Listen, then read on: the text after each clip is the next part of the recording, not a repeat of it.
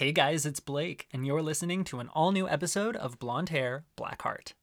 So you may have seen that this weekend, I got myself into a little social media fight with none other than Theodore Joe Mellencamp.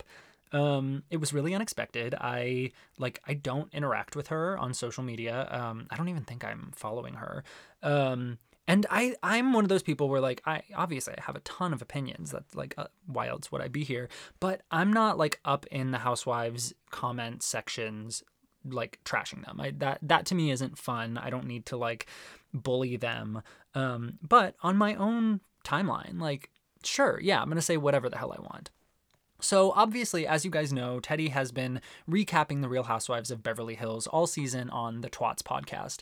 And if you've listened, I'm sure you can agree that it, she always comes across very biased. Um, like, I get it that she's friends with these women and she knows them, and so that adds a certain layer of insight um, that we don't have, and obviously she has history with them, and, and that's going to influence her, but it's just so clearly biased, and, like, there's nothing about her at this point that's impartial when it comes to the Beverly Hills women.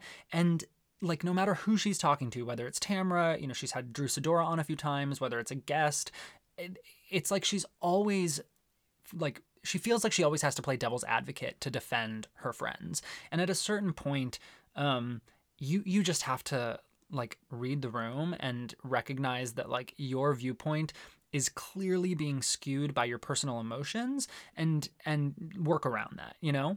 Um, so a lot of people give her shit because she's extremely biased, and I think rightfully so. Like, if you're going to have a platform and you're going to give your opinion about things, then you have to be prepared for people with opposing opinions to be like, yo, you're you're an idiot. You know, we all deal with it. I deal with it. We all deal with it. It's part of the gig, you know? Um, the thing that, that bugs me about Teddy is, now, you know, what's playing out is it's it's a little deeper because it's no longer just about, like, you know, the friendships. Now we're dealing with familial relationships, that is. Kathy and Kyle. And um, people are just kind of surprised at how uh, willingly Teddy will trash Kyle's sister on her podcast. And it's surprising because Teddy still claims to be one of Kyle's best friends. And it just seems like, you know, what Garcelle said on the show, if if you're Kyle's friend, you would let this go and you wouldn't fan the flames. Um, and Teddy's response to that is, well, I have a job to do. You know, I'm I'm being paid and I'm contractually obligated to talk about this shit. And while I agree to an extent, like, yes, yes, you're here to talk about the show and the happenings on the show. So, so go ahead and do that. Um, I do think that, you know, at a certain point, you can draw the line in how far you go in discussing these things and how uh, deep into your own opinions you want to get. Um, you know, I think that there's a way that you can recap what's happening on the show and explain, like, the facts of what we're viewing without taking sides or without you needing to drop your own little, like, personal nuggets in there, you know? Um, I think it would be very fair for her to be like, look, I'm going to explain what's happening on the show. But then when it gets down to, like, whose sides do I take or, or what what do I think, I'm just, I'm not going to touch that. I'll tell you what's happening, but I'm not going to tell you how I feel about it because Kyle's my best friend. And, like, I don't need to get in the middle of these sisters fighting, you know? And I, I think that's really what everyone is is asking her for. Um, but she basically posted this long ass fucking story, like an essay, honestly, saying that, you know, she's, this is her job. She's a journalist. She's contractually obligated. Like, It's it's so ridiculous. You're not Barbara Walters. This isn't, like, sixty minutes. You're hosting a Housewives podcast, you know? Um, no one is forcing you to talk about anything. I'm sorry, but your contract, I, I don't know. I, I didn't read Teddy's contract, but I, I'm hard-pressed to believe that her contract says you must say your personal opinions about every single woman on the show without fail, you know? It It would be just as real for you to tell us, like, hey, I don't want to touch this because it's messy and I'm still friends with these women. And, like, I don't want to get into that, you know? Um, so I just, I don't, I don't begrudge Teddy at all for having a show. I, like some people do. I, I don't, I, you know, I recognize that she is part of the Bravoverse for better or worse, you know? Um, and she knows these women and she does have insight that we don't know. And, and there are reasons why people are interested in hearing what she has to say. And I appreciate that. Like, I'm not the type of person that's like, Teddy Mellencamp, go crawl into a hole, you know, like she can do what she wants. And if she's found an audience and she wants to talk about the housewives world, like go for it, honestly. Um, I just think that you have to acknowledge and recognize that like, we're all here doing the same thing. We're all here giving our opinions, and no one is holding a gun to any of our heads. Further, I think this, this, you know, sh- this thing that she keeps saying, which is like, I get paid, I get paid. And she always like mocks the fans, and she's like, well, you guys talk about the housewives, but at least I'm getting paid for it. And it's like this weird snarky, like looking down on everyone else that I don't appreciate, because first of all, you're not the only one getting paid, Teddy. Um, a lot of us get paid for this. Second of all, without the unpaid fans, without the unpaid viewers, you wouldn't have been on this show. There wouldn't be a show. There wouldn't be a podcast to talk about the show. Like, none of it would happen without these unpaid fans who are getting involved. So stop shitting on people just because they have an opinion. Like, you're you're telling them that you're entitled to your opinion while shitting on them for having opinion an opinion because they're not like cashing out for it. And I just think that that's, I don't know, it's like a weird, gross way to look at it, especially for someone like Teddy Mellencamp, who was born on third base and literally had all of this handed to her. Um, so anyways, she posted this long ass essay, like I said, and I tweeted um, basically like what I just said to you guys, but in one hundred forty characters. Uh, I think what I actually said was like, when is Teddy going to realize that she's just another fan account like the rest of us? Um, but she saw it, and I guess she was like going through my whole Twitter feed, because then she tweeted at me and said, blonde hair, black heart, no self-awareness. You've been tweeting about me all day long. And then she screenshotted A, a separate conversation where I had responded to someone else completely unrelated to Teddy. And this person had been saying like, yo guys, we're all entitled to our opinion, but like, let's stay out of the Bravo Lebs comment sections. Like you, you like, we can say whatever we want on our own timelines, but once you're going and like responding to, like, for example, if I were to go and respond to everything Teddy posted saying that I hate her in her comments, like that would be bullying and stalkerish. Like, that's weird. And I responded saying one thousand percent, because like I said, I don't do that. I'm I'm saying things on my podcast, on my own page. I'm not going and harassing Teddy Mellencamp on her posts. I'm not. Um But she somehow correlated the two and thought that because I responded to this girl, agreeing with her that we should not bully the housewives, that I in turn lack self-awareness because I've been talking about her all day, which I, I wasn't talking about her all day. I think I tweeted one or two things, and then I like I respond to the people that respond to me, because that's the nice thing to do. Um, either way, Teddy Joe, uh, you got yourself all in a kerfuffle about nothing. Um, and you gave my podcast a lot of press, so thank you for that. Um, yeah, I, I mean, it's just funny because now I have officially pissed off both of the twats. Um, I mean, Tamara's hated me for like a year now, and if you don't know about that, uh, go back and listen to my episode from, I think it's like back in February. It's called Marvel for Morons, and you can hear the whole story about how I upset Tammy Sue.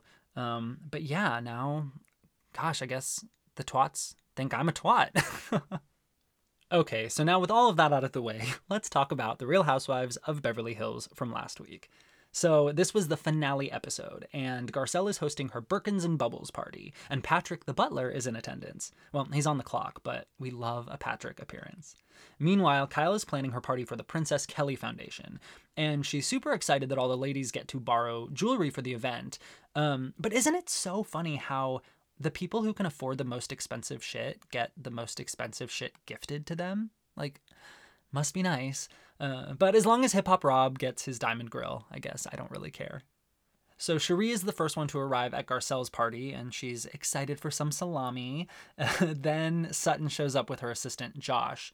Um, okay, this guy is fucking everywhere. He's like the new Mikey, uh, and he serves no purpose. So uh, Kyle arrives and immediately goes into battle over this green bag that Sutton has her hands on, and she proves that she's scrappier than one might expect. I guess being the youngest sister of Kathy and Kim trained her well for Birkin battle. Patrick and Josh start talking about the single dating life in West Hollywood. And honestly, Patrick needs his own dating show. Um, I would absolutely watch Patrick dick his way through West Hollywood. Andy, make it happen. The ladies convince Garcelle to buy the yellow Birkin by chanting, "Get the bag, get the bag," which actually reminded me, this one time my husband and I went shopping with one of our girlfriends and we like definitely chanted, "Wear it out, wear it out," when she put on and bought this like gorgeous trench coat. So shopping clearly is a team sport that requires a cheering squad. Duh. At the Birkin party, Kyle fills Garcelle in on the convo that went down between Rinna, Kathy, and Kyle at Kyle's house. Garcelle knows how it is to have sisters, and she says what we're all thinking. If Kyle wants to sweep this under the rug to keep her family intact, then Rinna needs to butt the fuck out. Kyle explains that this is also a lot bigger than just a fight between two sisters. You know, there are other family members involved. Nieces, nephews. There's a lot to lose here.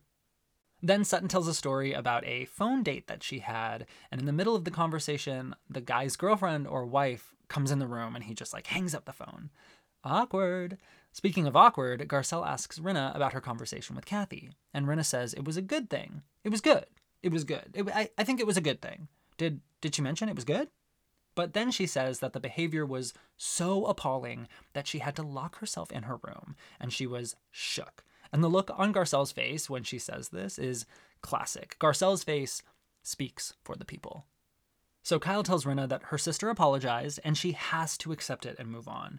And Rinna says that she's really tried to be protective, but I don't see that. Do you guys see Rinna trying to be protective? Crystal mentions that the whole blow-up was so confusing because they couldn't even hear what was going on at the Caribou Club. It was too loud. And this is important, as Rinna has been implying everyone is keeping quiet and covering up for Kathy. But then she's also said that no one really knows what went down. So it's confusing. But you know what Vicki Gunvalson said that one time? Satan loves confusion. No, it's true. Vicki literally said this during Cancer Gate. So later, on the way to Kyle's event, Lisa and Erica are talking all about Kathy's meltdown once again, and Rinna says that her publicist has been calling her and giving her updates about the story in the press, and how Kathy's team is trying to get it shut down. This is also an interesting thing for Rinna to say, considering later on in this episode, she and Erica are vehemently denying that they or their teams would have anything to do with this story circulating. I mean, her publicist is clearly at least talking about it with other people. Rinna goes on and on about how Kathy's meltdown was beyond anything that she's ever seen. It was so disgusting, it shook her to her core. I'm just, I'm still so confused because this is all coming from Lisa fucking Rinna of all people. Like, if Crystal said this, if Garcelle said this, even if Dorit said this, I would believe it. But not a single person is making this out to be the nuclear explosion that Rinna is. And remember, according to Crystal, they couldn't even hear what was going on in the Caribou Club. But Rinna and Erica keep saying that Kathy made an ass out of herself and everyone saw it. Hmm. Asher clicked his ruby slippers together three times and ended up at Kyle's house with Diana. And fortunately for us, this is the only time we see them the entire episode. The group sits down for dinner and Garcelle is next to Kyle, and Kyle asks Garcelle if she's heard from Kathy. And Garcelle tells her that she's talked to Kathy and Kathy was upset over the stories that are spreading. Kyle explains that Kathy apologized to her and she apologized to Rinna, and she wishes the other girls would just drop it. Well, they don't care about you, Garcelle tells Kyle, because if they did, they would let it go. Ding, ding, ding. Ain't that the truth? Kyle and Garcelle continue to talk about what went down, and Garcelle makes it clear that she does not think Lisa and Erica are Kyle's friends, or at least they aren't acting like it. Kyle notices that Lisa and Erica are listening intently from across the table. The ladies get up and head over to the couches so they can really hash it out. And Garcelle asks Rinna what was so horrible that Kathy did that requires an apology. And Rinna says she doesn't need an apology from Kathy. Then why won't you let it the fuck go? Garcelle asks Rinna that very question, and Rinna, making the same face she made that one season in Mexico when she was caught in the middle of her own lies, asks, "Who won't let it go?" And to quote Shannon Bedore, "It was you!" Rinna snaps at Garcelle and asks her why she has such an attitude, because Rinna can't stand it when the black woman speaks up. And here's the thing, Garcelle wasn't even close to having an attitude. She was calm and she asked a question. Stop trying to make her into the angry black woman, Rinna. Your racist is showing. Garcelle says what we're all thinking. This feels like a deflection. Now we aren't talking about the terrible things Erica said in Aspen, we're talking about the terrible things Kathy might have said in Aspen. Erica says that she's owned up to her shit, so Kathy needs to own up to it too. But didn't she? I mean, Kathy acknowledged that she lost her cool, and she apologized to Rinna, and she apologized to Kyle. What more do these broads want? Then Rinna says that she can't sweep this under the rug because she'd get sick and die of cancer if she didn't express it. She'll get sick and die of cancer. Um, of all of the asinine things that Lisa Rinna has said over the course of her housewives tenure, this one takes the cake. And as someone who has lost people to cancer, as someone whose parents both have had cancer, my dad literally just had his last radiation treatment last week, thank God, and my mom has been in remission for a long time, thank God, but this was disgusting. This made me so angry. Um, yeah, you don't, you don't joke about cancer. You just don't. You don't, you don't say that people get cancer because they refuse to gossip. Like, God damn, Rinna, you're awful. And let's not forget, too, that she's saying this to Kyle, who lost her mom to cancer. It's it's really bad. Rinna claims that Kathy was saying things that could ruin people's lives forever. But if no one heard these things, wouldn't Rinna bringing them up possibly ruin these people's lives? And, like, all that we've really heard Rinna say was that Kathy called Dorit a stupid, useless idiot. I mean, will that really ruin her life? Is that something that we didn't already know? J K, J K, I, I love Dorit. Erica says that Kathy needs to feel the consequences of her bad behavior. And Kyle says that Rinna and Erica are only punishing her, not Kathy. No, your sister's punishing you, the girls squawk.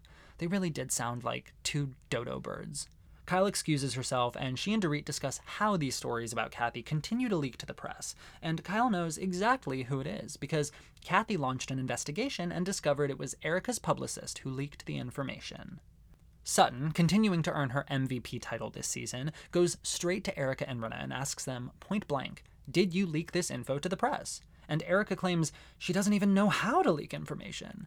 Okay, this I thought was the stupidest comment ever. First of all, you're telling me that you don't know anyone in the media. Second of all, you're telling me that you wouldn't know to give your publicist information. Third of all, like, literally you could just D M the Radar Online Instagram account. Like, there's, we, we all can leak information, Erica. Kyle tells her it was someone who works for her, and Erica doesn't even really blink. She just says, hmm, interesting. Not, who? What? Where? Why? Like, wouldn't you be shocked or confused if someone was throwing that accusation at you? So this is actually an interesting part of the episode. The version that we saw, or at least that I saw, or that some of us saw, I, I don't really know, but it doesn't show the whole story. You probably saw on my social medias that there was an international version of this episode with an additional clip shown right at this moment that clearly shows Erica's publicist lurking around the ladies at the Pretty Mess Hair event, listening in on their convo about Kathy. There's even a caption on the bottom of the screen showing him saying that he's listening to them. The scene was conveniently cut from the viewing that I saw, and according to like ninety percent of my followers, they didn't see it either. Some claimed that they went back and tried to watch the episode again, and the clip was there, then it wasn't there, but all I can tell you is that I rewatched the episode this morning on Peacock and it was not there. So take that for what you will. Who are they protecting? The ladies continue to go back and forth on who would leak this and why. Even the morally corrupt Faye Resnick gets in on the action. And Erica tries to explain that this notion that a story could pull focus away from Erica and onto Kathy doesn't even make sense because Kathy isn't nearly as famous as Erica.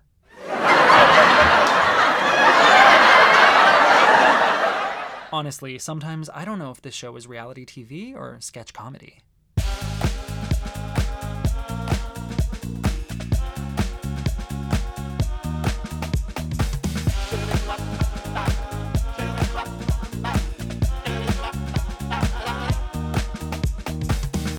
Let's talk about The Real Housewives of Salt Lake City.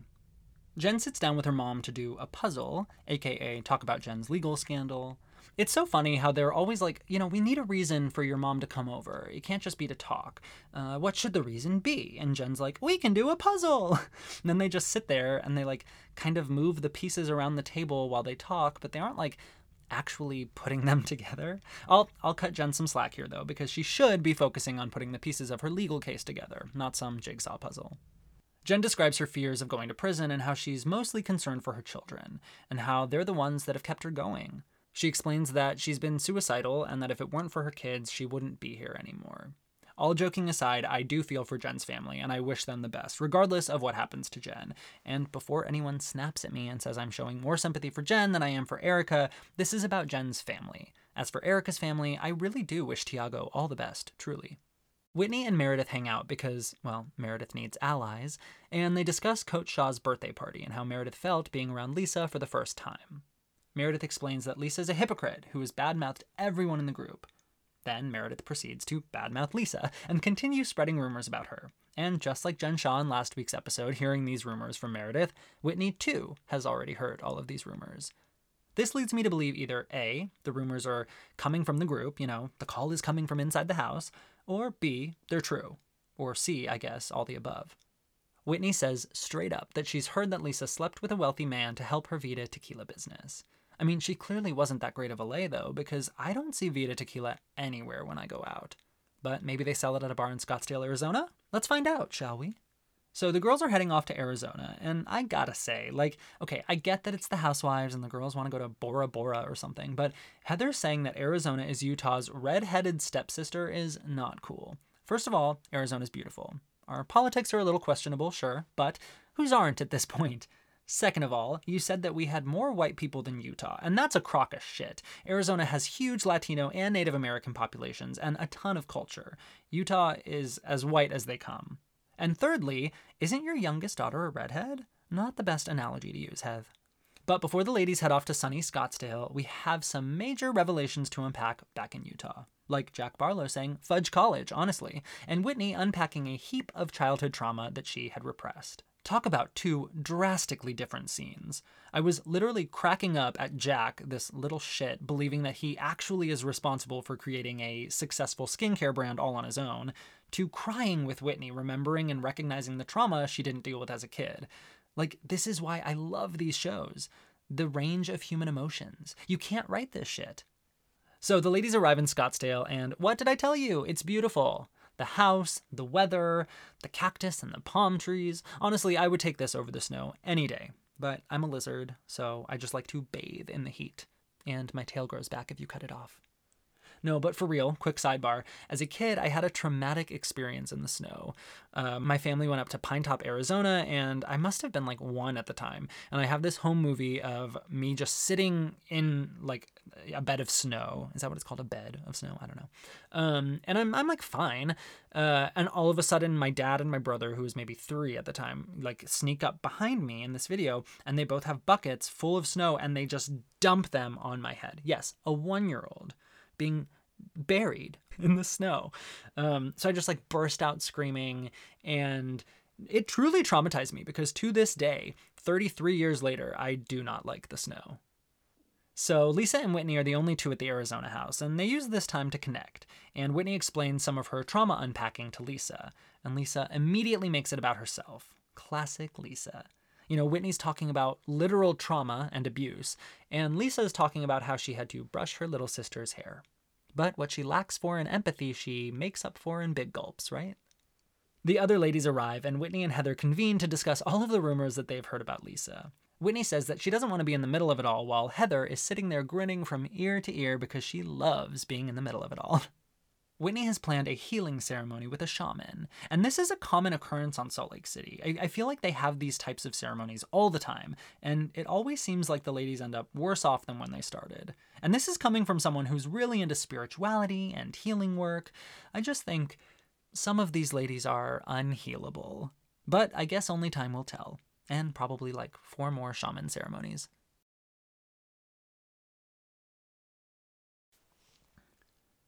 Okay guys, that's it for today. I know that Real Housewives of Potomac premiered last night, but I had a wisdom tooth extraction last week, and to be honest, my mouth really hurts right now, so I'm gonna call it a day.